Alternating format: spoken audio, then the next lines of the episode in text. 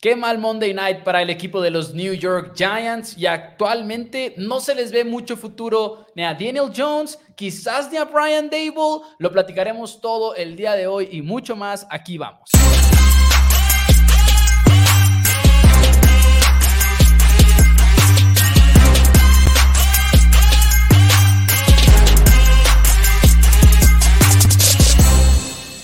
Hola a todos, bienvenidos a Four Downs NFL en español, como todos los días a las 5 de la tarde. Mi nombre es Mauricio Rodríguez, me acompaña mi hermano y coanfitrión Daniel Rodríguez. Dani, ¿cómo estás? Muy buenas tardes. Eh, estoy bien, Mau, estoy muy contento de estar aquí una vez más y siempre se puede estar peor, sin lugar a dudas. Como siempre los, se puede estar peor. Como, los New York como- Giants. como los New York Giants. La verdad es que O los qué mal. Chicago Bears. Uh, los Chicago Bears están Sí. mal, de verdad. Eh, es de lo que vamos a platicar el día de hoy principalmente porque normal, no- normalmente los martes no hablamos necesariamente de lo que pasó en el Monday Night. No, depende de qué haya sucedido. Hace poco, por ejemplo, jugaron los Bengals y nos esperamos hasta el miércoles para hablar de Joe Burrow y compañía. Claro. Pero lo de ayer se sintió como un primer paso en lo que fue ya dudas más oficiales acerca de quién es Daniel Jones como coreback, incluso acerca de quién es Brian Dable como head coach, porque vaya que ha sido un mal inicio para el equipo de Nueva York. Y el año pasado los criticábamos mucho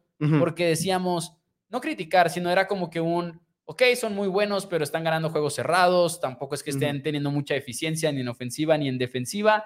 En este momento, Giants ha perdido en cuanto a puntaje 122 a 46. Tienen un diferencial de puntos de menos 76, que es el peor en la liga. El segundo peor es 14 puntos mejor, o sea, dos touchdowns completos. Van 4-9-1 en sus últimos 14 partidos y en la primera mitad no han hecho nada, la verdad, Sí. los Giants. Y cuando hablas de la primera mitad, empiezas a hablar también un poquito más acerca de cómo estás preparado como coach también y cómo estás preparando a tu equipo. Y más que nada es ese récord largo que nos vamos a, nos remontamos a la temporada pasada realmente los Giants, que es por lo cual aquí en Four Downs, tanto más como yo, y yo fui muy vocal de que fue un absoluto robo el coach del año, dándoselo a Brian Dable como tercer lugar de una división, perdiendo todos los juegos en los momentos más importantes de la temporada, y se está extendiendo esa racha tan negativa a esta temporada ahora. Al mismo tiempo, yo todavía no estoy 100% convencido de que Brian Dable no es un buen head coach. Creo que todavía creo que tiene mucho potencial para ser un buen head coach. Las dudas van a seguir recayendo en Daniel Jones, quien tiene una línea ofensiva que está, que está para llorar. Horrible, y hasta el momento, Andrew Thomas ha jugado 33 snaps en la temporada, Mouse. El año pasado... Que la- para ponerlo en términos de juegos, perdón, son tres juegos los que se ha perdido Ajá, y luego aparte una tiempo parte del otro. Así es, en este momento, en el 2023, los tackles ofensivos están promediando 8 presiones permitidas por partido. 8. La línea ofensiva de los Giants el año pasado era mala Ouch. y aún así permitían 4 presiones por partido solamente los tackles ofensivos. Ahorita, entre Andrew Thomas, Evan Neal y los que han sustituido en la posición del tackle izquierdo, tre- los tres este, jugadores distintos, 8 presiones por partido de parte de tus tackles. Simple y sencillamente no puedes estar permitiendo eso, pero al mismo tiempo Daniel Jones, hay una cosa que no ha corregido a lo largo de toda su carrera y es el tiempo que guarda el balón en sus manos. Es exagerado, es exagerado, está muy siempre por encima del promedio. En este momento, Mouse está en 2 segundos y, y 87 milésimas, que incluso es más de lo que estaba el año, es menos de lo que estaba el año pasado, que estaba más de 3 segundos por encima, y por eso es el líder en fumbles perdidos desde que entró a la liga en el 2019. Y creo que hay un momento en el partido en el cual se termina de caer todo a pedazos y luego al final en una entrevista se siente todavía peor para los Giants, que es cuando lanza el pick six. Ya cerca de la zona de anotación, Daniel Jones y los, y los Giants a punto de anotarle a Seahawks en un juego que ya estaba perdido a esas alturas, pero termina de todas maneras igual ahí tenían un poquito más de Sí, oportunidad. no, ahí, ahí de estaba hecho. abierto, ahí Sí, abierto. no, ya, ya recordando el, el momento es cierto, o sea, más bien ahí fue cuando termina de ser ya la estocada final para el equipo de los Giants, pero tiene a un jugador aquí por, por debajo y luego va jugando Darren Waller una esquina que está relativamente abierto, es a donde tenía que lanzar el balón, pero Daniel Jones lo forza y ahí está el cornerback novato Devon Witherspoon, que para muchos era el mejor cornerback en el draft y terminó siendo seleccionado como tal. Se roba el balón y se lo termina llevando hasta la zona de anotación Devon Witherspoon y al final del partido dice, y no lo dice tirándole necesariamente, lo dice más bien como pensando en voz alta. Witherspoon dice, sabíamos que a Daniel Jones, Daniel Jones se le queda viendo a su primera lectura, o sea, de que se queda viendo a su hombre, así como cuando estás jugando Madden y que ya sabes que le vas a picar a la X y le terminas picando a la X. Y, cuando, le estás picando, estás viendo que está 100% cubierto y dices, ok, eh, la regué, ajá. Y eso es lo que le pasa a Daniel Jones en ese momento. Y luego llega la escena icónica, que se ha vuelto icónica, por así decirlo, en redes sociales, con Brian Dable enseñándole en la tableta y luego lanzando la tableta como frustrado, no lanzándosela a Daniel Jones. He visto a gente decir que se la lanza al coreback, para nada, es así. pero también luego, al final del partido, rueda de prensa, hay una tercera oportunidad y largo en el juego en el cual corren el balón y el estadio entero empieza a buchear. Le preguntaron a Brian Dable por esa jugada y dice, fue una mm, falta de comunicación en la que Daniel Jones pensó que escuchó algo y no era lo que se había comunicado. Entonces empiezas ya a ver estos, estas características de un equipo que está colapsando. Es un equipo que el problema es que aparte de todo no, no tiene mucho donde caer. Hay equipos donde pueden recaer en ciertas áreas este, que son muy eficientes y ahorita la verdad es que los Giants no tienen absolutamente nada a su favor.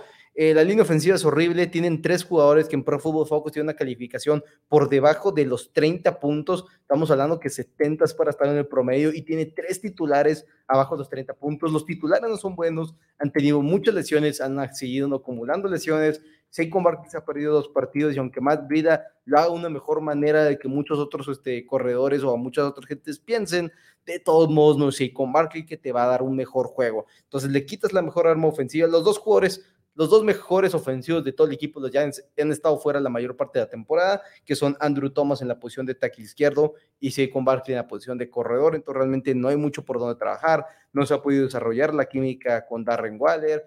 Y el calendario ha sido complicado, pero tampoco ha sido el calendario más imposible de todos.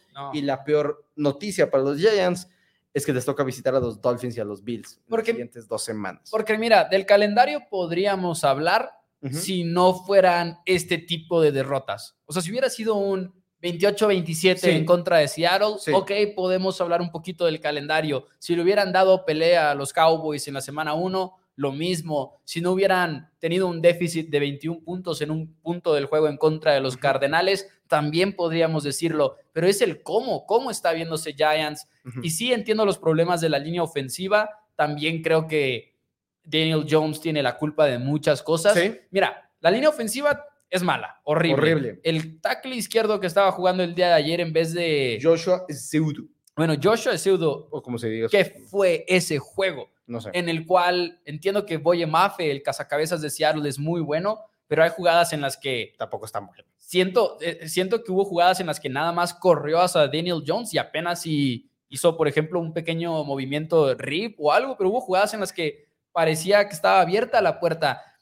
Y, oficialmente, ¿cuál fue el número de sacks? Porque 11 sacks. Pensé que eran 11, pero oficialmente son 10 en la plataforma de la NFL. ¿Habrán quitado uno? Habrán quitado uno porque estaba investigando cuál es la mayor cantidad de sacks para un coreback en un solo juego en la historia y el récord es 12.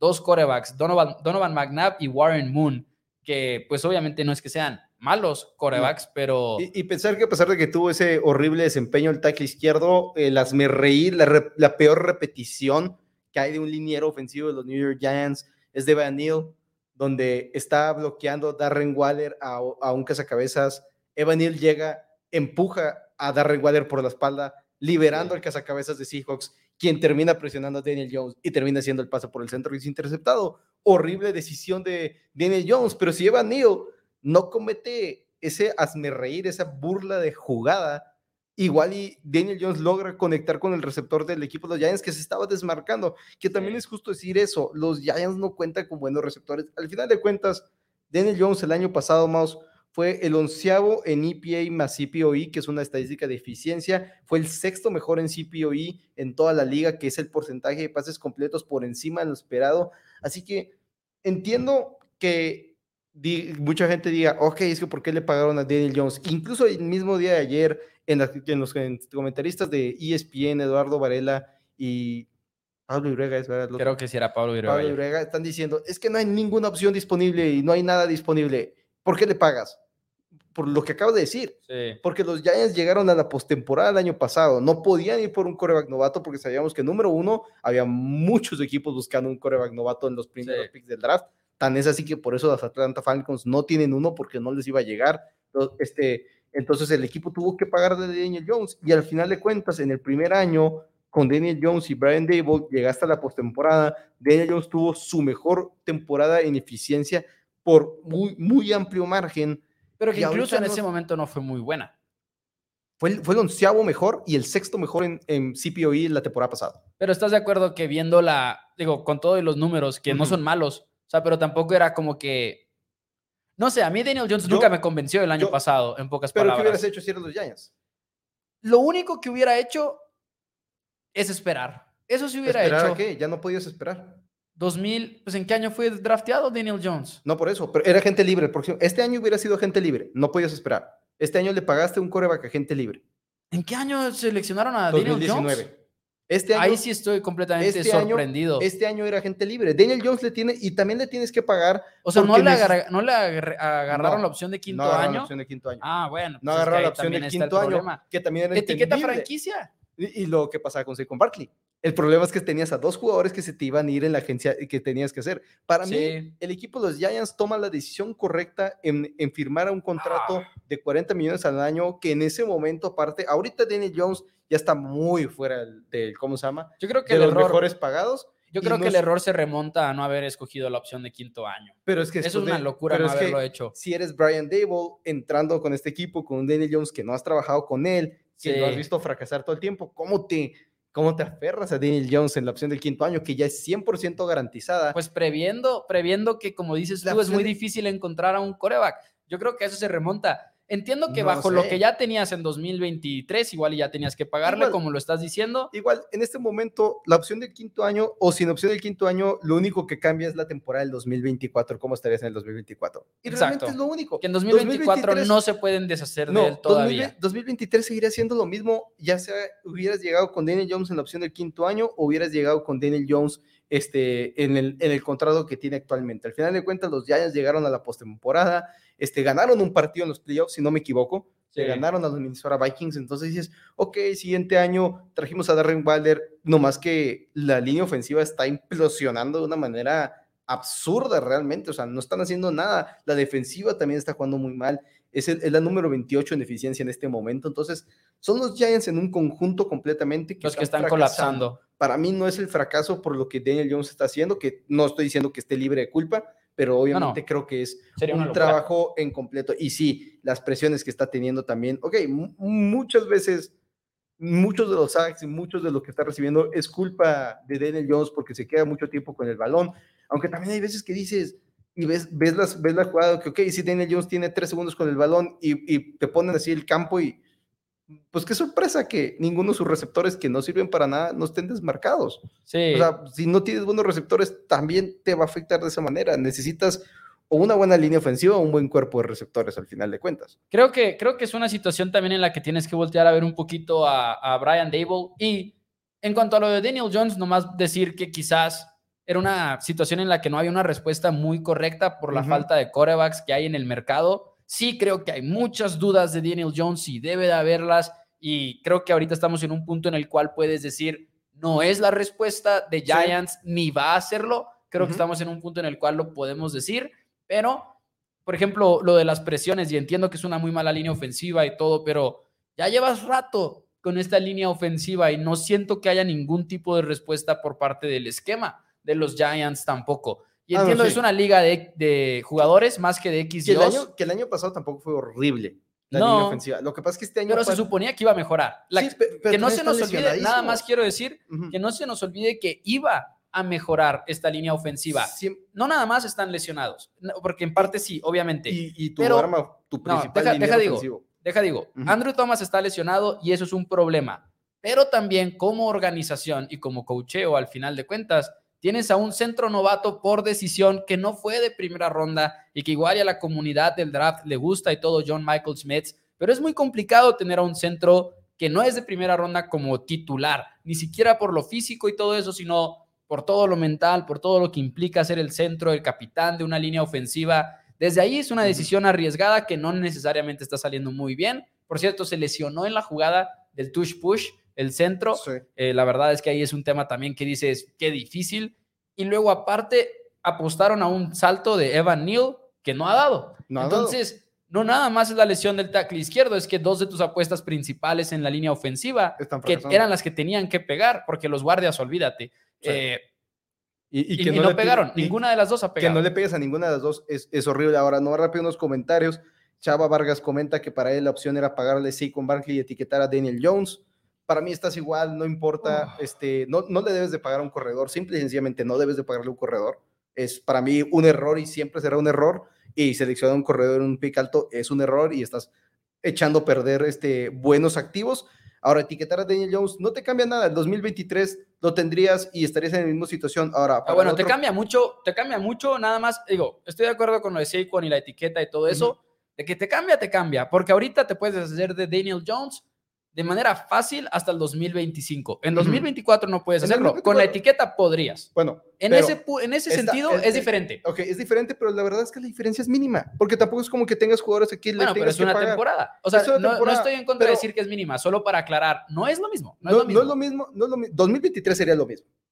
Y es lo que estoy 2024 y diciendo. 2025 no es lo Ok, mismo. 2024, 2025 no es lo mismo, pero 2023 estaremos teniendo exactamente el mismo resultado. Ahora, referente a lo, un comentario que está, el de Oscar Daniel Gómez, de que le garantizaron hasta los, hasta los tercer año, no. El dinero garantizado está obviamente el signing bonus, como en todos los contratos, pero el dinero garantizado del 2025 es solamente por lesión, el cual obviamente es si en el 2024 estamos teniendo los mismos fracasos de Daniel Jones, seguramente es cuando vamos a ver a Daniel Sí. Jones inactivo en las últimas 8, 9, 10 semanas, no te nos vayas a lesionar porque nos vas a costar un dinero. El 15 de marzo se garantiza el del 2025, pero, Pero- ya para entonces ya tomaste tu decisión. Pero a diferencia de muchos otros contratos que, por ejemplo, el dinero del año 3 se garantiza en el off-season del año 2, este aquí es no, hasta el 25. es en el mismo año 3, entonces vas a ver 2024 entero antes de tener que garantizarle más dinero a Daniel Jones. Exacto. Haber hecho quizás el movimiento de garantizarle más dinero con el signing bonus que le dieron esa temporada, igual es un error, pero al mismo tiempo,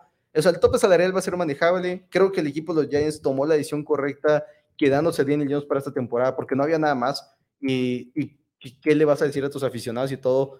No vamos por nadie, no vamos con nadie a jugar, vamos con Tyro Taylor. Pero más allá de analizar el pasado y lo que ya pasó, analizando lo que está pasando en este momento, volteas a ver todo lo que hemos visto de Daniel Jones y creo que no hemos visto suficiente para creer que es la respuesta. No, El otro día yo hacía la broma en Twitter, pero al mismo tiempo sí lo siento un poquito, que eh, hacíamos la broma, digo, entre cuentas de Cowboys, que le ponían Danny Dimes porque era como que una manera de mentirse de que lanza dimes, que son pases muy buenos para los que no conozcan el término, y hacíamos la broma y, y creo que, híjole, no he visto algo especial de parte de Daniel Jones en lo más mínimo. Estaba viendo también eh, las calificaciones de corebacks bajo presión de los peores Daniel Jones en toda la NFL. De hecho, peor de un coreback que vamos a hablar ahorita más tarde eh, en Y el vaya- programa. Y vaya que es difícil de ser peor que, Sí. que el pobrecito Desmond Reader.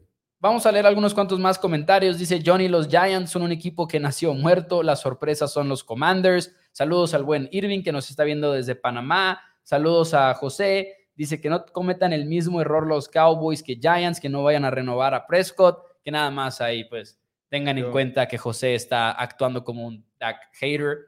No, no, no pertenecen en la misma conversación estos dos corebacks. Jesús Gutiérrez dice: Saludos, excelente programa. Muchísimas gracias. Dice apenas un par de semanas siguiéndolos y la verdad, muy buenos análisis. ¿Cuándo, ¿cuándo dedicarán un programa para hablar a fondo de los Raiders y el despapalle de McDaniels? Vamos a apuntarlo como una idea porque Ah, hemos. ah, hablamos un poco de McDaniel la semana de la opción, Sí, pero cuando- no recuerdo si fue en 800 four downs cuando sí, no fue tanto de la situación como lo estamos haciendo ahorita con, con los Giants, con- como con los Giants. spoiler alert, mañana lo vamos a hacer con los Patriotas también, porque creo que va a ser valioso escuchar a, a- Dani, sobre todo en ese que tema están que en la una verdad. situación muy interesante en la opción del quinto año ahorita que él tienes que tomar para Mac Jones. Exactamente. que e, es, siempre es un riesgo. Y, y para los que no sepan lo que es la opción del quinto año, que es lo que no tomaron los Giants, es que cuando tú eres seleccionado en la primera ronda del draft de la NFL, los equipos tienen la oportunidad, después de tres años con el equipo, de estar jugando en la NFL, te pueden extender tu contrato un año extra, que se paga muy bien. El problema es que antes ese año extra está garantizado solamente por lesión. Era el acuerdo contractual que tenía la Asociación de Jugadores de la NFL con la NFL, pero en el nuevo acuerdo ya es 100% garantizado en el momento en que lo tomas. Todos los equipos han sido mucho más cuidadosos al tomar esa opción del quinto año porque les ha pasado al revés, ¿verdad? Hay veces que, ok, la toman y en ese cuarto año el coreback no te demuestra absolutamente ningún crecimiento y tienes un coreback muy sobrepagado para esa quinta temporada. Los Giants deciden no tomar eso. Es una situación interesante que tendrán que tomar los Patriotas eh, durante este próximo offseason, pero estaremos hablando de eso mañana. Solo quiero cerrar, bueno, o, más los, bien... Los Giants simplemente tienen que vender. Tienes que vender. Tienes que vender así con Barkley. Tienes que vender, este, ¿cómo se llama? Todo jugador que simplemente ya no le veas cabida en el equipo Ahora, ¿qué si de Saquon Barkley te sigue saliendo barato y mínimo te da algo con que jugar los partidos? Yo en este momento veo a unos Giants que tienen que ser inteligentes y tienen que voltear a ver y decir, no le vamos a ganar ni a Bills ni a, ni a los Dolphins de visita, no, lo vamos a hacer. Entonces vamos a estar uno ganados y cinco perdidos, lo cual nos deja con 7% de probabilidades de llegar a la postemporada. Saquon Barkley me mejora las posibilidades de ganar partidos, sí, es un muy buen jugador. Ok, con mayor razón me tengo que deshacer de él. Pero ¿cuánto crees que te den por ser con Barkley? Este no es un punto mío, este no es un punto mío a favor de Barkley, o sea, y de la, del valor de los corredores, es un punto de que por una quinta ronda, no. Yo, para mí te suma más no tenerlo, porque significa que tienes más probabilidades de perder. O sea, yo sí creo que ya tienes que pensar si en el tanking. En el tanking. Tienes que pensar en un cuerpo de quarterbacks que viene para el próximo año, que viene Marcus Bay, viene Caleb Williams. Va a ser muy interesante. Tenemos que hablar de Caleb Williams próximamente sobre lo que dijo que quiere jugar solamente para cinco equipos en la NFL. Los nombró. Sí, hay que hablar de ese drama. Va a estar, bueno. Porque ya se me ocurrió el thumbnail con Eli Manning en él. Es que ese, ese hecho de que ya puedan ganar dinero en colegial, en, anuncios, como dijo él, gano más en anuncios de lo que ganaré en la NFL, que obviamente... Y vaya que ha de ganar Caleb Williams, está en todos los anuncios. Y al final de cuentas va a seguir ganando lo mismo en anuncios en la NFL. Sí. Entonces va a ser eso más su sueldo, pero va a ser interesante eso. Tienes que pensar en los corebacks que se vienen, porque al final de cuentas Daniel Jones no le vas a sacar muy jugo, pero no importa el coreback que tomes, llámate Caleb Williams, llámate Marcus May, si las armas ofensivas van a seguir siendo las mismas, la línea ofensiva va a seguir siendo la misma, no hay futuro, no hay futuro en Giants. Si no tienes una buena trinchera y no tienes, o tienes una buena línea ofensiva, o tienes un buen cuerpo de receptores como lo tiene Bengals. No puedes fracasar en las dos y luego voltear y decirle, Daniel Jones, ¿por qué no estás funcionando? Sí, no. ¿Por qué creen? Ahora, quiero cerrar ahí con un tema rapidísimo, nada más para poner en la mesa lo mal que ha sido un poquito la temporada para Daniel Jones. Ha lanzado ocho pases dignos de ser interceptados, que no es lo mismo que un pase interceptado, pero de esos seis lo han sido. pero es una estadística que vale más incluso que los pases interceptados. Sí, porque es como que la más predecible, ¿no? Pero, por ejemplo, y no es por tirarle a Mac Jones, al contrario, porque ahí te va. Mac Jones tiene más, tiene 10, eh, que es la misma cantidad de Desmond Reader, son los dos líderes en la NFL. A Reader, olvidémonos de él porque es otra situación, es un jugador que apenas es casi, casi que un novato, segundo año y demás. Mac Jones está lanzando en promedio a casi 9 yardas de distancia. Daniel Jones está lanzando a 6.3 yardas de distancia y no lo ha compensado con mejores lanzamientos. Por ejemplo, luego vale la pena comparar Estoy lanzando pases dignos de ser interceptado, pero lo estoy compensando con estos pases profundos que son joyas, como lo hace Lamar Jackson, como lo hace, por ejemplo, Mac Jones. Mac Jones tendrá muchas debilidades y mañana hablaremos de eso, pero tiene sus pases de, big time throws. O sea, agresivo. conecta esos pases grandes, difíciles, que le llaman big time throws, que son como joyas también. Eh, la verdad es que nada de eso ves en Nueva York y tiene que ver con, con los receptores, tiene que ver con la ofensiva Giants, actualmente estoy de acuerdo, no se les ve futuro y finalmente yo diría, creo que no se les ve ni siquiera qué vender, más allá de Barkley. Estoy de acuerdo con tu punto de que igual ya te tienes que hacer vendedor, pero no veo jugadores que puedas vender. Porque no puedes vender a Evan Neal, no puedes vender a, Andrew Thomas. Jugadores de línea no puedes. Eh, Kevin Thibodeau tampoco, en mi opinión. No, no, no. Quizás este a Dory Jackson podría ser un corredor que podría ser. Que también, o sea, por ejemplo, una Dory Jackson ahorita de repente los Bills dicen, oye, ¿sabes qué? Con la lesión de Travis White me urge un cornerback. Sí, puede y eso te ayuda a que, a que ciertas cosas. O sea, obviamente, por ejemplo, el caso de Saquon Barkley, no queremos que suceda, obviamente. Christian McCaffrey sale lesionado y tú eres 49ers y dices, necesito un corredor de alto nivel que me mantenga esta ofensiva caminando como siento que lo necesito. Y 49ers paga mucho. Y 49ers, paga muy bien. Entonces, como se llaman, puede, puede llegar a hacer ese tipo de cosas, pero lo, ya lo que sí es que 1-5 van a estar después de seis semanas. Eso es algo para mí que ya está escrito, ya está garantizado. Sí. No le van a ganar a los Bills ni a, ni a los Dolphins de visita. Entonces, te mantiene fuera de postemporada. Con la diferencia es que si estás muy en un buen punto en el draft para llevarte un novato, ok, tenías, tienes esa opción. Mientras Sí. no tengas la opción de llevarte otro coreback en el draft, eh, un coreback alto, pues te, estás obligado a retener estos corebacks de segundo nivel, que es lo que le ha pasado a los Vikings también con Kirk Cousins, que es como que nunca hemos tenido la temporada en la cual estamos en el sótano y que me puedo Ujú. llevar un prospecto de alto nivel. Entonces, pues ni modo, me tengo que seguir viendo a ver que todo se acomode bien y ganar con Kirk Cousins. Para ¿Qué puede darle, para darle la vuelta a la página al siguiente tema, nada más una pregunta. Del 1 al 10, ¿qué tan sorprendido estás de esta conversación que estamos teniendo acerca de los Giants cuatro semanas después de la temporada regular? Seis. Yo, Yo yo, tenía- diría que un 6-7 Yo, también. yo tenía esperanzas de que con Darren Waller y esta línea ofensiva de lo que vimos de Daniel Jones el año pasado, y viéramos una mejoría. sí. Pero es que es, es horrible la actuación de la línea ofensiva. Es algo. y por más que hubiéramos dicho malo. Aquí en Four Downs que Brian Dable no se merecía el coach del año y todo eso, algo que sí vimos muy bien de él era como de repente la ofensiva tenía muy buenos partidos porque Sí. Brian Dable era un mago con lo que ponía en el papel 100%. y veíamos grandes jugadas y todo y no Claro. vemos nada de eso y la pregunta es Barkley entró la temporada pasada como posible boss. Sí. Es lo que era. Saquon Barkley en el 2022, y eso se nos olvida. 2022 entrando a temporada, Saquon Barkley es un ah, excelente campaña de novato. Después, de hecho, no ha hecho nada. y ahorita o de plano los jugadores son tan malos que Dable no puede hacer ningún tipo de magia o Dable ya no está con esa magia y cualquiera de las dos es mala. Entonces yo también me voy con un 7, la verdad. Eh, bueno, yo me voy con un 7 en cuanto a lo sorprendido. Sabía que no iba a ser tan buen equipo, no lo veíamos en playoffs.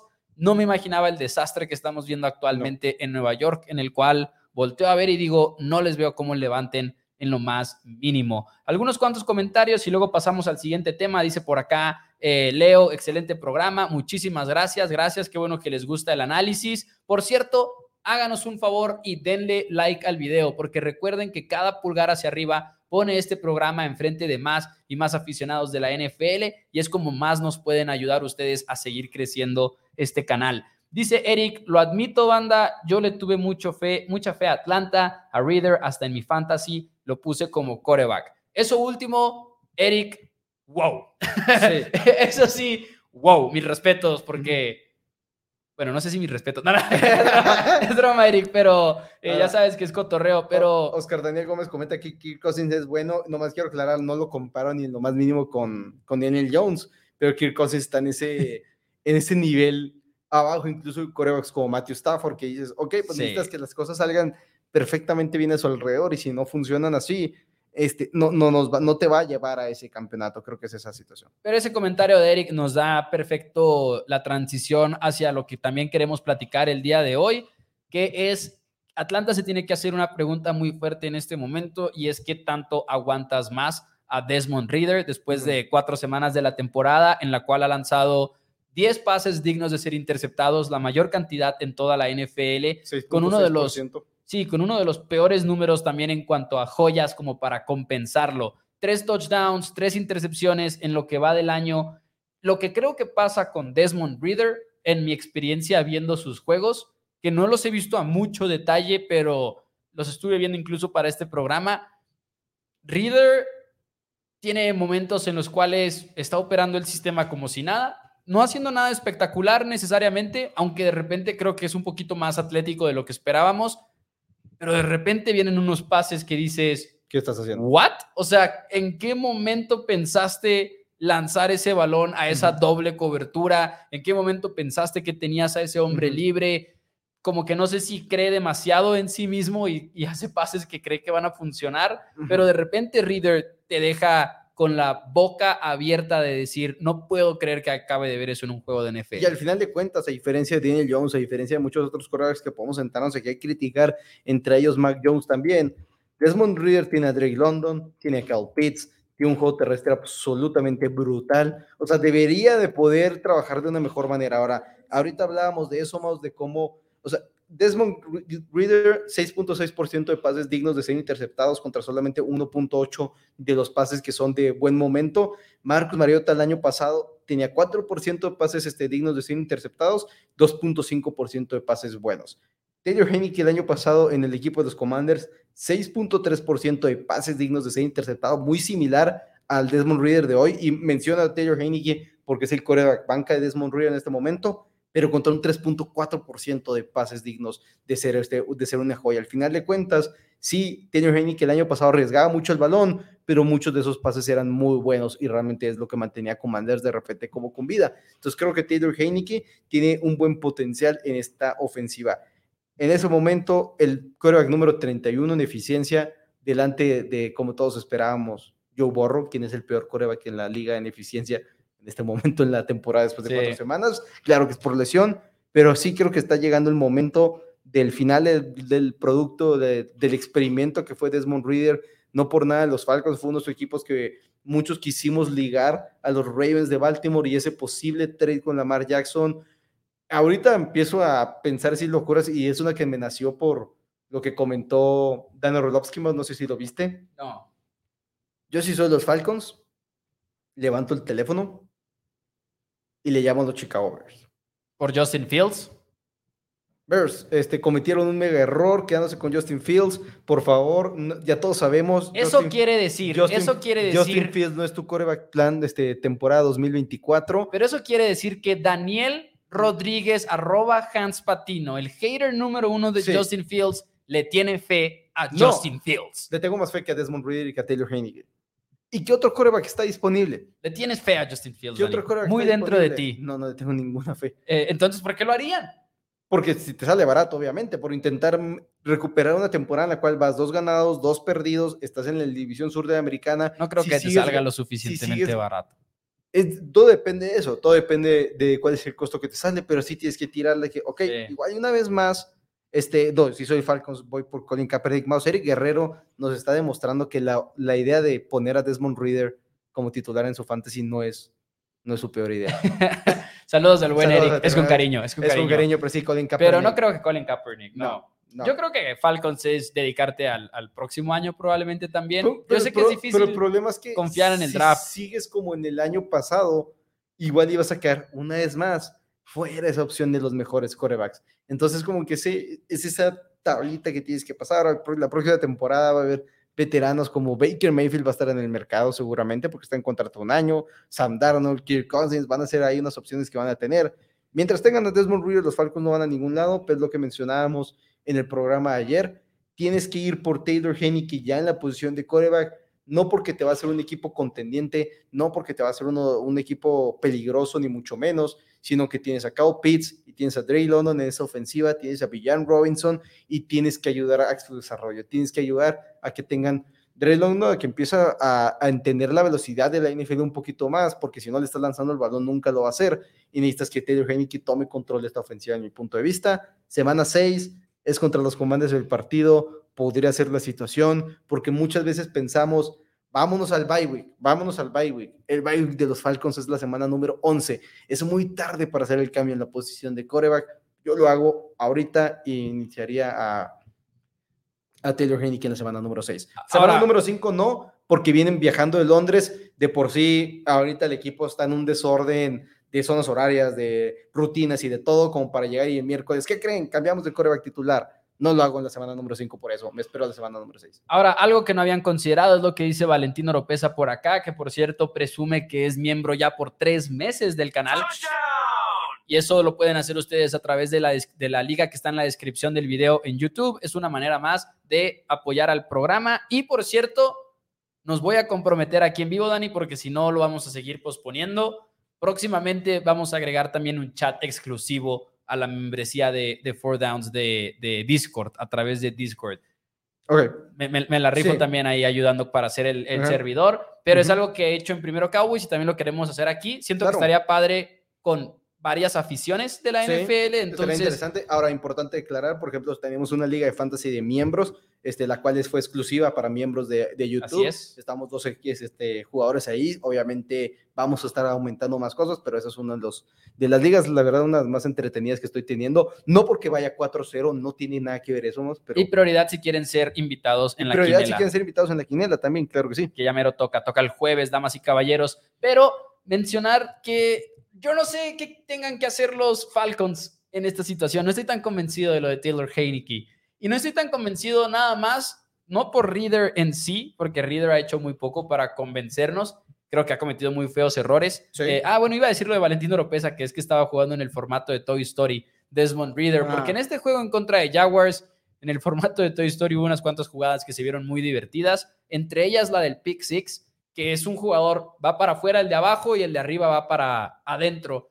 Ahí está el safety, todo el tiempo ahí está el safety y lanza el balón y obviamente el safety nada más termina de correr hacia el frente y quedarse con él. No sé si le está tendiendo la trampa o qué el safety, pero ni siquiera siento que lo esté haciendo, nada más está en su zona y si el receptor va un poquito más por debajo. Si lanza ese pase con anticipación Desmond Reader, quizás funciona, pero no hay tal cosa. Creo que el balón más o menos sale una vez que el receptor ya hizo su corte. Es un mal juego por parte de Desmond Reader en todos los sentidos, pero al mismo tiempo, quién sabe qué opine Falcons del tiempo que le iba a tomar a Desmond Reader. También, también es importante eso. Si tu plan para el 2023 era decir, pase lo que pase, queremos ver X cantidad de juegos de Desmond Reader y digamos que pueden ser 8. Y si no hemos visto estas cosas en específico que tengas en una hoja de papel, que sea puntería en el segundo nivel, eh, digo, me lo estoy inventando, pero que Falcons tenga una lista de criterios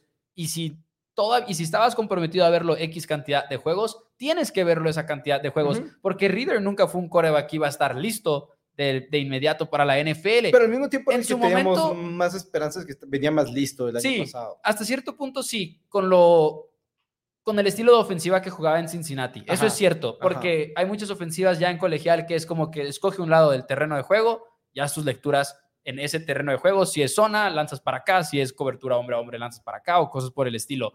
En Cincinnati eran progresiones completas como las que ves en la NFL. Uno, dos, tres, la válvula de escape y cosas así. Y en ese sentido sí creíamos que estaba más listo. Pero, también era un coreback como que extraño en el sentido en el cual no es tan atleta, no es esto, no es aquello. Físicamente está muy limitado. Ahora, pues obviamente, a diferencia, yo, yo nomás mi, mi opinión va a seguir siendo la misma. De todos es quizás el que tiene el trabajo más sencillo, aparte de Brock Purdy, de los corebacks de segundo año. Fuera de Brock Purdy, Kenny Pick le está pasando mal, con una muy mala situación. Malik Willis estuviera con los Tennessee Titans, le estaría pasando horrible también con esa situación. Entonces sí creo que al final de cuentas Desmond Reader le estamos dando, ok, entiendo, igual el equipo dice vamos a dar tanto tiempo, al mismo tiempo es qué tanto mm, paciencia le tienen todavía a Arthur Smith como head coach de parte de los Falcons, igual y también es como que ya se les va a acabar un poquito la paciencia, puede ser que Smith esté fuera de la liga el próximo año, y también es que estás en un solo juego de los Tampa Bay Bucks. Estás cerca todavía de poder pelear por esa división sur de la conferencia nacional y quizás eso te dice como que, ok, estamos haciendo más o menos bien las cosas, pero sí me gustaría ver un poquito más de, agresividad de parte de Desmond Reader. 65% de sus pases son de la yarda 9 para atrás desde la línea de scrimmage. No puedes hacer eso cuando tienes buenos receptores y tienes un, este, buen cuerpo a las cerradas. Veamos cómo sigue avanzando la situación, pero el equipo de los Falcons sí creo que no sé si un 2-4 es donde ya empiezas a pensar otra cosa. E igual el mismo sí. Taylor que dice, ¿sabes qué? No lo quiero mandar contra Comandos. No quiero mandarlo en contra de su ex equipo, mejor lo avienta un poquito después, pero sí puede haber un cambio de parte de, de parte de, ¿cómo se de los Falcons de Atlanta. Ahora, la buena noticia es que el coach de los Falcons no pasa nada si lo corre. Tiene dinero. Tiene dinero. Como Johnny Manciel. No, no, esto es en serio. Es que lo siento, es que esa... Si no han visto ese documental de Manciel, véanlo, está ah, muy bueno. Tremendo, tremendo. Por esa razón de que el papá de, de Arthur Smith es el dueño de FedEx. Que creo que, ¿Sí tendrá dinero? Sí, creo que sí tiene dinero. ¿Qué tal que es un papá como el de nosotros los nobles? Me acaban de entregar el, eh, un paquete hoy de FedEx, entonces yo creo que sí. Sí ya financiando a los Falcons de Atlanta, Daniel Rodríguez. Dice por acá, Magnito, quería leer este primero que dice, es que Heineken en el esquema de Arthur es una fumada, acaba líder en capturas. Y sí, el estilo de Heineken es completamente caótico a comparación del de Reader, pero al mismo tiempo, pues por algo lo trajiste, ¿no? Salvador dice, exacto, exacto. Ven a Falcons soltando a Pitts antes del trade deadline, dice Salvador Vargas. No. Creo que no, pero al mismo tiempo sigo sin entender qué está pasando con lo de Cal Pitts en Atlanta, con que no lo estén usando. Porque John Smith ha sido el jugador con más targets. Ahora, tiene muchos targets, Kyle Pitts. Sí, sí, sí. Hoy sí, estaba sí. viendo las estadísticas justamente para este segmento y tiene los mismos targets que, que John Smith. Así es. Y es algo que me sorprendió a mí mucho. Déjame aquí lo abro una Como vez que no se siente, dices no tú. se siente, pero al final de cuentas, Kyle Pitts tiene 21 targets, Juno Smith tiene 20, Juno Smith tiene Yikes. 15 recepciones contra 11 recepciones de Kyle Pitts. Sí. Entonces, mm, ok. O sea, yo nomás voy a decir también de Kyle Pitts. Igual y simplemente no era tan bueno. ¿no? ¿Qué pasa? Pasa muy seguido los jugadores que vienen seleccionados muy altos en el draft, llegan a la NFL y no son un hit. Son buenos, pero no son la mega estrella que esperábamos que fuera. Igual y Kyle Pitts simplemente no lo es. Igual y no es esa mega estrella que esperábamos que fuera a ser cuando llegó a la NFL de parte de los Atlanta Falcons. Y es lo que es.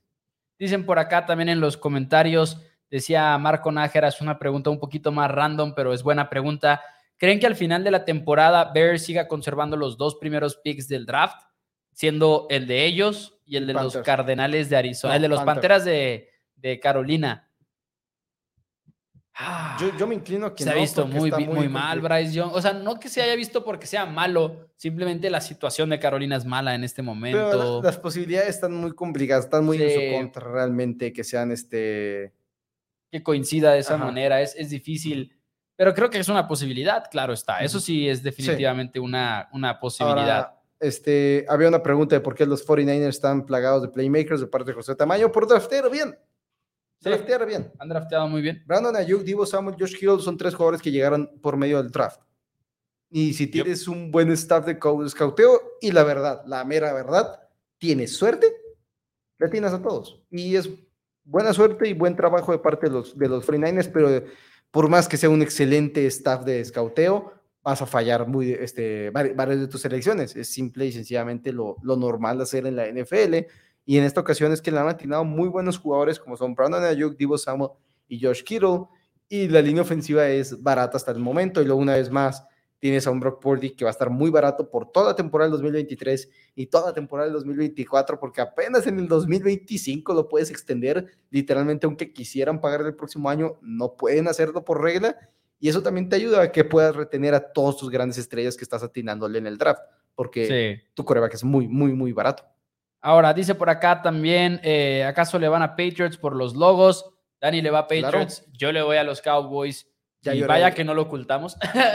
No, no. Así que, José, venga, deberías de ponerle volumen al programa. Dice Eric, yo digo que Panthers termina en el top 3 sin duda. Dice la por división, acá. La división nos puede. Y yo sé que ya han perdido juegos de la- en- dentro de la división, pero creo que podría mejorar. Ahora también los Panthers han tenido muchas lesiones. Sí, sí. Saludos a Joaquín. Márquez también por sus comentarios a través de Facebook. Saludos a Johnny Rod. Saludos a Ricardo Franklin que nos está viendo también a través de YouTube. Una disculpa a todos los mensajes que se nos han pasado. La verdad es que estamos contentos de que estén aquí con nosotros. ¿Qué les parece? ¿Tienes algo más que agrega- agregar de Falcons? No, me parece que sería todo más. Solo Tenemos- que- Qué raro que draftear un corredor, aunque sea muy bueno, no te, no te está cambiando la ofensiva. Sí. Tenemos dos segmentos que nos quedan el día de hoy, jugadores de la semana y también un ganador o perdedor de la semana número 4 de la NFL. ¿Quieres empezar con el four downs? Vamos a empezar con el Foreign Player of the Week más porque durante ganadores y perdedores es donde abrimos la línea telefónica. Es cierto, es cierto. En- Four Downs Player of the Week, para los que no lo sepan todavía, el segmento sí, se trata del jugador de la semana, pero con varias reglas. No puede ser un coreback, tiene que haber ganado en la semana y tiene que ser alguien que haya ayudado a que su equipo precisamente ganara de esa forma. Pregunta Jonathan por la tómbola. El día de mañana no falten porque toca tómbola Four Tómbola, Downs tómbola, miércoles de tómbola. tómbola y la verdad es que nos la pasamos muy bien en esos programas, así que esperamos sus llamadas para que nos estén marcando en el programa el día de mañana. Pero por lo pronto, Player of the Week, yo sé que tú tienes el tuyo escogido desde el domingo, Dani. Desde el domingo no hay otro. Así que arránquese. De hecho, de- Ahí no podemos dar el mismo, es otra no, po- regla. no podemos dar el mismo. Yo, eh, yo siempre traigo dos por, por si acaso. Sí. Este, vamos, cuando estás empatando una marca prácticamente histórica, estás cerca de empatar una marca histórica y lo estás haciendo mientras tu mejor compañero en la defensiva no está jugando y aparte el segundo mejor jugador de tu defensiva tampoco lo está. Khalil Mack llegó al partido en contra de las Vegas Raiders. Los Chargers todavía le surgía, le surgía ganar otra vez el partido para ponerse mínimo con marca de 2-2 después de iniciar con cero ganados y dos perdidos, Maus. Khalil Mack forza dos balones sueltos mientras acumula seis sacks en un solo partido. No me importa que haya sido en contra de O'Connell. Muchos corebacks, este, muchos cazacabezas enfrentan muy malos corebacks, muy malas líneas defensivas y ofensivas y no acumulan seis sacks en un solo encuentro. Es algo grotesco. Hay muchos jugadores que no van a acumular seis sacks a lo largo de la temporada y que un Mac los juntó en un solo partido, aparte en contra de su equipo. Los Chargers anotaron 24 puntos rápido, después de eso se quedaron apagados toda la segunda mitad. Lamentablemente sí quitándonos un pick de mi pick pronósticos, no puede ser, pero bueno, quedó un Max, 6 sacks, dos fomos forzados en un juego importante, divisional. Para mí es el Four Downs Player of the Week. Muy buen Four Downs Player of the Week, en mi opinión. Yo estaba entre otros dos. Ok, a ver si tienes el otro. Y me gustaría irme con el otro, pero estoy de acuerdo en que estaría negando la realidad. Y creo que Christian McCaffrey tiene que ser el Four Downs Player of the Week. Tiene, se lo quería dar a otro jugador porque me gustó mucho su partido, pero luego viendo los demás jugadores fue como que, ok, no puedo negar que McCaffrey tuvo 20 acarreos para 106 yardas, 3 touchdowns. Eso fue por tierra, nada más. por tierra? Porque aparte agregó 7 oh, siete recepciones por aire para 71 yardas. Y sí, otro touchdown. Lo más impresionante es que estos números que son 170 y... 177 yardas, 7 recepciones, 4 touchdowns. 177 yardas totales.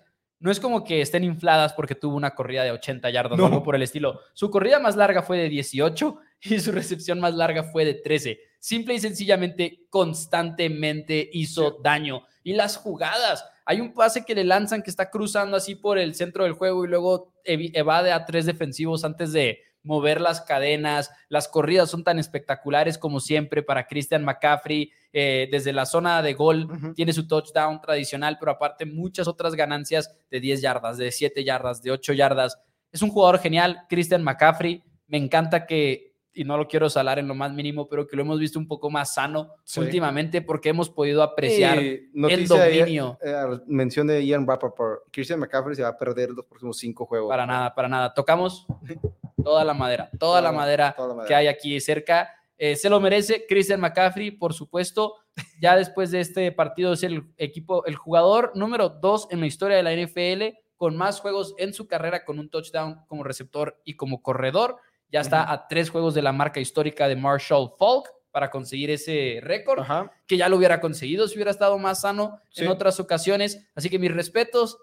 El otro que tenía, que nada más que hacer... touchdown en 13 partidos consecutivos, puede empatar a Emmett Smith por la mayor cantidad este domingo en contra de los Dallas Cowboys en Sunday Night Football para 14 juegos. Wow, wow, wow, wow. Y después... ¿Y eso otra vez?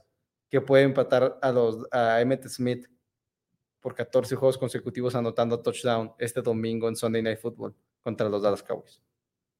Wow. Sí. Ese es un artículo que no he escrito para ABC Sports. Tengo que escribirlo. Hay que ser justos con Emmett Smith. Emmett Smith anotó 13 touchdown, touchdown en 13 juegos consecutivos. Luego falló uno y luego tuvo la marca, la racha de 14 juegos. O sea, estuvo uno de tener una racha de 28 juegos, que sería uno de esos récords que constantemente estaríamos viendo en esos artículos y esos posts de los récords que nunca se van a romper. Emmett Smith anotando touchdown en 28 juegos de manera consecutiva, pero no lo hizo, así que va a ser una, un, buena, una buena Está pesado. Cada vez más imposible. Ahora, entiendo que Christian McCaffrey era mi segunda opción para el jugador del Ford Player of the Week, sin lugar a dudas, pero el hecho de seis sacks de Mac, de Khalil Max es absurdo. Ya tengo hasta el título. Wow. ¿Cuál, era tu, ¿Cuál era, tu, otro jugador rápido? Iba a mencionar a Stephon Dix. Tuvo siete targets en el partido y fueron seis recepciones, que no es mucho. Y tres touchdowns, ¿no? Pero tuvo tres touchdowns, 120 yardas. Pero aparte de eso, ¿cómo fueron los touchdowns? Lo voy a mencionar súper rápido. Hay uno que es hacia la banda izquierda, vende la vertical y luego se regresa, recibe el balón y luego le hace otro movimiento al cornerback que de por sí ya casi había llevado al suelo con el puro corte, lo vuelve a llevar al suelo, se lleva el ovoide hasta la zona de anotación. El otro touchdown viene en una jugada en la cual Josh Allen está escapando y la química que tiene con Stephon Dix para encontrarlo en el touchdown. Y el último touchdown, o no me acuerdo cuál fue el orden, fue también en una ruta de doble movimiento, o sea, vende para adentro y luego se va para afuera. Como que ninguno de sus tres touchdowns fue de que una recepción en la cual 100% libre. O, 100% libre nada más porque se le fue la cobertura al otro equipo o por esquema. Solo fue Stephon Dix siendo Stephon Dix y siendo épico en su juego y mis Sí. respetos a su partido. Lo Así que sí es que tanto mención Steph- honorífica. tanto Stefan Diggs como Khalil Mack igual y en un juego de, de mayor importancia. No que los Cardinals y 49ers sigue siendo un juego divisional, pero no esperas que los Cardinals estén peleando con los 49ers. Claro, en la- porque nadie perdería en contra de Cardenales. Nadie O perdería sea, en contra de por favor. Exacto. Nadie perdió en contra de Cardinals. ¿Sí o no? Antes de pasar al tema nada más así, ¿sí o no? Una palabra, ¿los Cardinals son mejores de lo que pensabas? Sí. Definitivamente. También. Pues pensábamos que iban a estar peleando por el primer pick del draft sin contienda alguna. Claro. Cuando hacen un trade para traer a un coreback que no tiene victorias en su carrera, una carrera ya con muchos inicios realmente en la última semana, y lo traes, lo inicias en Joshua Dobbs y de repente, oye, ¿qué crees? Estamos dando peleas a todo mundo. Es como que, ¿qué, qué está pasando? Me encanta tu respuesta de una palabra. es broma. Sé, Pero fuera de broma, la semana pasada Jonathan Gannon fue uno de Ujú. nuestros ganadores o perdedores en el segmento de hoy. ¿Quién es tu ganador o perdedor de esta semana, Ok, Dani? Y abrimos la línea telefónica para el 614-394-6721. para que nos den su ganador o su perdedor, el Así que es. mouse. Pues voy a hacer semitrampa. Y voy wow. a caer en el equipo de mi Four Downs Player of the Week, porque los Angeles Chargers estaban en el agujero, cero ganados y dos perdidos. Tenían que salir de ahí para seguir compitiendo en la postemporada, seguir compitiendo y realmente estar cerca de llegar a los playoffs por puras cuestiones matemáticas. Llegaron al partido sin Austin Eckler, Mike Williams fuera por el resto de la temporada. Joey Bosa sin jugar. Pusieron a su centro Pro Bowler en la reserva de lesionados por una cuestión médica que nada tiene que ver con el fútbol americano. Derwin James tampoco jugó. Y sí, les ayudó a enfrentar a Aiden O'Connell, obviamente, eso es una, una baja muy importante, tener que enfrentar a un coreback novato en su primer inicio. De todos modos, todo eso, ganas el partido, un partido muy importante, encaminándote a un bye que te llega en un momento ideal. Realmente si eres un equipo contendiente, no quieres que tu bye week sea la semana número 5, pero cuando tienes esta cantidad absurda de lesiones que tienen los Chargers, incluyendo un dedo fracturado en la mano izquierda de Justin Herbert, te llega como anillo al dedo para prepararte los siguientes dos juegos. Monday Night Football en contra de los Dallas Cowboys en tu casa, que la casa de los Chargers es la casa de todos, literalmente, así como te dicen tus amigos, que es tu casa, así es, le dicen los Chargers a todos los rivales. Y después de eso van a enfrentar a los Kansas City Chiefs en el Arrowhead, así que necesitaban sí o sí ganar este partido con todas las bajas que tenían de titulares. Lo hicieron, llegan al bye que debería de quedarles, como digo, como anillo al dedo y prepararse para dos duelos claves en su, en su este, temporada. La Dallas Cowboys siendo el de menos valor de todos, porque todos los juegos que son entre conferencias son los menos valiosos, simple y sencillamente. Aunque al final de cuentas 17 partidos son muy pocos de todos modos. Creo que es una. Creo que es una excelente respuesta. Había apagado el micrófono por ahí rápidamente. Dice por acá en los comentarios, dice Eric, el perdedor de la semana Steelers por las lesiones que tuvo y por cómo se vio antes uno- ante unos Texans que también han dejado grandes y buenas sensaciones. Creo que es una muy buena respuesta también por parte de Eric. La verdad es que Steelers muy a la baja después de cuatro semanas de acción. Mi ganador es un jugador en específico. Me voy a ir con el quarterback de los Baltimore Ravens, Lamar Jackson. Claro que ya sabíamos que Lamar Jackson es un buen quarterback, aunque haya algunos que todavía se nieguen a aceptar que es un muy buen lanzador. Pero, ¿qué tal Lamar Jackson teniendo el juego que tuvo en contra de los Browns de Cleveland? La defensiva que habíamos cantado y cantado y cantado, porque sí, no juega de Sean Watson en el partido, en lugar de él es Dorian Thompson Robinson, pero Ujú. Lamar Jackson le movió muy bien el balón a los Browns, incluso desde un principio. Fue el segundo mejor rating para un coreback en toda la NFL en la semana número 4. Fue la primera vez que vimos tambalear a la defensiva de los Cleveland Browns, pero específicamente creo que son muchas jugadas en las cuales maneja genial la bolsa de protección para lanzar el balón. Cerca de la zona de anotación, vemos una jugada en la cual mandan a dos linieros ofensivos. Es como una corrida de poder para Lamar Jackson cerca de la línea de gol para anotar un touchdown, que es, ok, Ravens de antaño. Entonces, rutas nuevas, juego de aéreo nuevo, pero también lo mismo de antes que hizo a Lamar Jackson un MVP en la Claro. temporada 2018. Y finalmente, lo mejor que es, ahí viene OBJ, esperemos. Ahí vienen estas piezas en la posición de receptor, la línea ofensiva sanando poco a poco. Como que ahorita en este momento le compro muchísimo a los Ravens todo lo que tengan que vender. Pero bueno, ese es mi ganador. Tenemos una llamada aquí en, en 800, se iba a decir, ¿eh? En Four Downs. Muy buenas tardes. ¿Con quién tenemos el gusto el día de hoy? Pesca con Tiveros. ¿Qué, ah, Soy miembro. ¿Qué pasa, mi Pesca con Tiveros? Es miembro de Four Downs y es miembro de Primero Cowboys. ¿Qué tal, Pesca? ¿Cómo estás? Muy bien, ¿y ustedes? Un saludo. Excelente, excelente, qué gusto saber de ti. Yo siempre te digo pesca, espero que esté bien, porque siempre veo pesca con tiberos y le digo pesca. Eh, platícanos de quién es tu ganador, quién es tu perdedor. Uy, mi perdedor definitivamente es Bill Belichick. Digo, escojo un coach, definitivamente es mi perdedor. Este, y mi ganador, yo creo que es CJ Stroud. Sí, Stroud, sí, Stroud muy bueno. nos fue CJ Stroud, era que, buena. Que está haciendo, este, marcando que igual decidió haber sido el primer pick del draft, digo, es muy temprano todavía para, para decidirlo, pero realmente se está viendo, está cayendo muchas, muchas dudas, porque tampoco es que tenga el mejor cuerpo de receptores, Tank Dale, pues es un don nadie, Nico Collins es un don nadie, y los está haciendo brillar sin un juego terrestre, el juego terrestre está horrible, la línea ofensiva ha tenido muchas bajas ya a lo largo de todo este tiempo, Larry Tunsil se ha perdido múltiples partidos, Así que está haciendo muy bien las cosas. Es un jugador que vale la pena si, si tienen Game Pass, y ahí está la liga Game Pass, por cierto, en YouTube o algo por el estilo, vean la repetición del juego de los Texans, porque yo no lo vi en vivo, la verdad, pero vi la repetición en 40 minutos y mis respetos a, a CJ Stroud. Ahora, pesca, Bill Belichick, lo estuve a punto de decir, nomás no lo dije como perdedor, porque mañana tenemos ese programa a fondo, entonces para que estés listo, pesca, y estés al pendiente del programa, porque el día de mañana vamos a hablar mucho más de eso. ¿Algo que quieras agregar? No, pues nada, un saludo a, mi amigo Luis Carlos Murillo, que también es muy fan del NFL, igual ve el programa. Eso es todo, es lo que te iba a decir, que el que vea el programa, eso es todo. Saludos, pesca. Igual, saludos.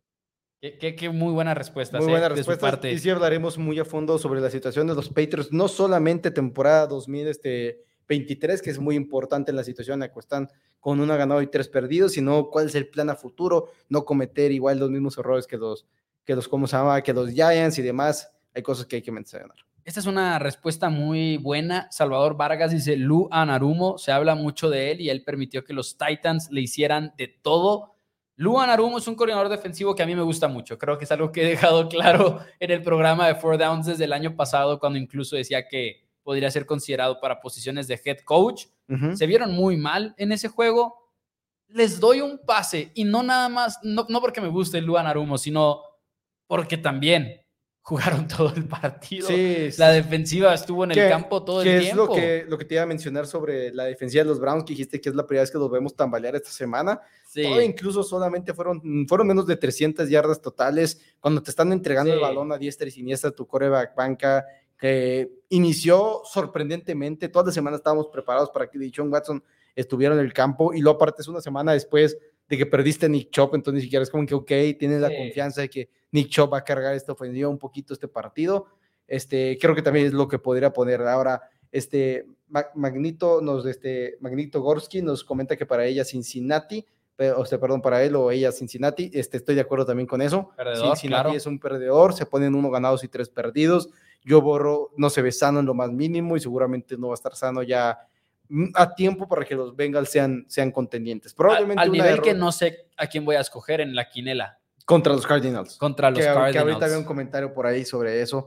Este, pero sí creo que hay, hay un poquito ahí de, de peligro en ese sentido, porque aparte T. Higgins también podría no jugar el partido con una fractura de, de, costillas. Él está diciendo que sí, pero quién sabe qué, qué decisión tome el equipo. Ahora, Eric Guerrero dice que los Chargers, porque Staley sigue siendo el head coach, si es referente, yo, yo no soy fanático de Brandon Staley, pero si es referente a la decisión de ir por ella en cuarta oportunidad otra vez, esta ocasión está un poquito más inclinado, sí, despejar el balón, porque hay un coreback novato del otro lado, pero al final de cuentas soy fanático de que Staley sea fiel a su filosofía y diga, yo soy agresivo y siempre voy a ser agresivo. Y lo está haciendo, y los dos partidos donde más agresividad ha marcado jugándosele en esa cuarta oportunidad, los dos los ha ganado. Sí. Este, ahora creo que Porque aparte era agresivo en un buen sentido. Contra Dolphins fue similar, ¿no? La decisión que tomó Sí. Me equivoco. No, sí, sí, sí. O sea, lleva tres decisiones así. Mis respetos, mis respetos. Y le ha salido en dos y una no, ni modo, así pasa, pero. Y sobre todo siendo un coach que, al menos en nuestra percepción, está en riesgo. Sí. O sea, porque que Belichick pensara de esa manera y lo hiciera, es como que, ok, no te van a correr Belichick, o al menos eso No. creemos. Nah, no lo Precisamente es lo que, que- que estábamos Que platicando vamos a ahorita. hablar de eso, todo eso mañana. Pero, pero, el punto es, un coach que está en riesgo igual y luego quiere jugársela a la más segura, pero no, Brandon Staley no lo hace, entonces mis respetos. Dani, ya nos vamos, ¿algo que quieras agregar? ¿Qué crees, Maos? Sí, es martes, ya lo Que sé. Es el final de Azoka. Lamentablemente es el final de Azoka. Va a ser un gran episodio seguramente. Veamos cómo nos va. veamos Es el cómo nos- final, sí Es el cierto, final, es el wow. final, es el último episodio y después toca llorar. Pero ya anunciaron este, que ya terminaron de grabar House of the Dragon, así que ya tengo algo que ver para esperar para el 2024. Wow, wow, wow, wow, wow. Zero. Zero dice que Taylor Swift fue perdedora porque su amorcito jugó horrible y no anotó. 100% de acuerdo. Travis Kelsey no jugó horrible. Jugó muy mal. No anotamos, no me importa, no anotó. Ah, yo pensé que Pero decías ¿sabes- en serio, tío. Así, sabes siento que quiénes- jugó. sabes Travis quiénes- Kelsey jugó muy bien en ese partido. ¿Sabes quiénes sí perdieron también, Maus? Todos los aficionados que tienen que convivir con Swifties que no saben de fútbol americano. Tú tienes la, la suerte de que Lauris sepa mucho americano, pero los que tienen que convivir con Swifties que no saben de fútbol americano salieron del Monday Night Football pensando Zach Wilson es uno de los mejores corebacks y es mejor que Patrick Mahomes. Y ahora tienes que aguantar eso. Ah, bueno, eso hace a Zach Wilson un ganador también. A Zach Wilson es un Genial. ganador. Pero al mismo tiempo, ¿sabes qué creo que es peor que Swifties que no saben de fútbol americano? Gente que sabe fútbol americano que no quiere aceptar todo el hype de Taylor Swift y demás, porque ha llegado a un punto muy ridículo Sí, el sí. hate. O sea, mí- hay gente quejándose, hay reporteros quejándose de que la NFL cambió la foto de portada a Taylor Swift y es como, No entienden. ¿cuándo checas la foto de portada de la ya- NFL? Ya O hay, sea, ya hay que entender lo que es la publicidad. Hay que entender lo que es la publicidad y no podemos criticar eso. A mí, claro. personalmente me ha dado risa. No necesito que estén mostrándole mucho, pero tampoco me No, afecta. Eso, tampoco me es que eso, es que hay gente a la que le ha molestado sea, y es como, bro, what? y es que, ¿por, por qué están haciendo eso? Pues están, están utilizándolo para generar un chorro de interacciones en sus redes sociales. ¿Y creen? Está funcionando. Claro. Está funcionando muy bien. No podemos criticarnos por eso. Claro. Bueno, muchas gracias, amigos de Four Downs. Nos vemos el día de mañana a 5 de la tarde. Denle like al video y adiós.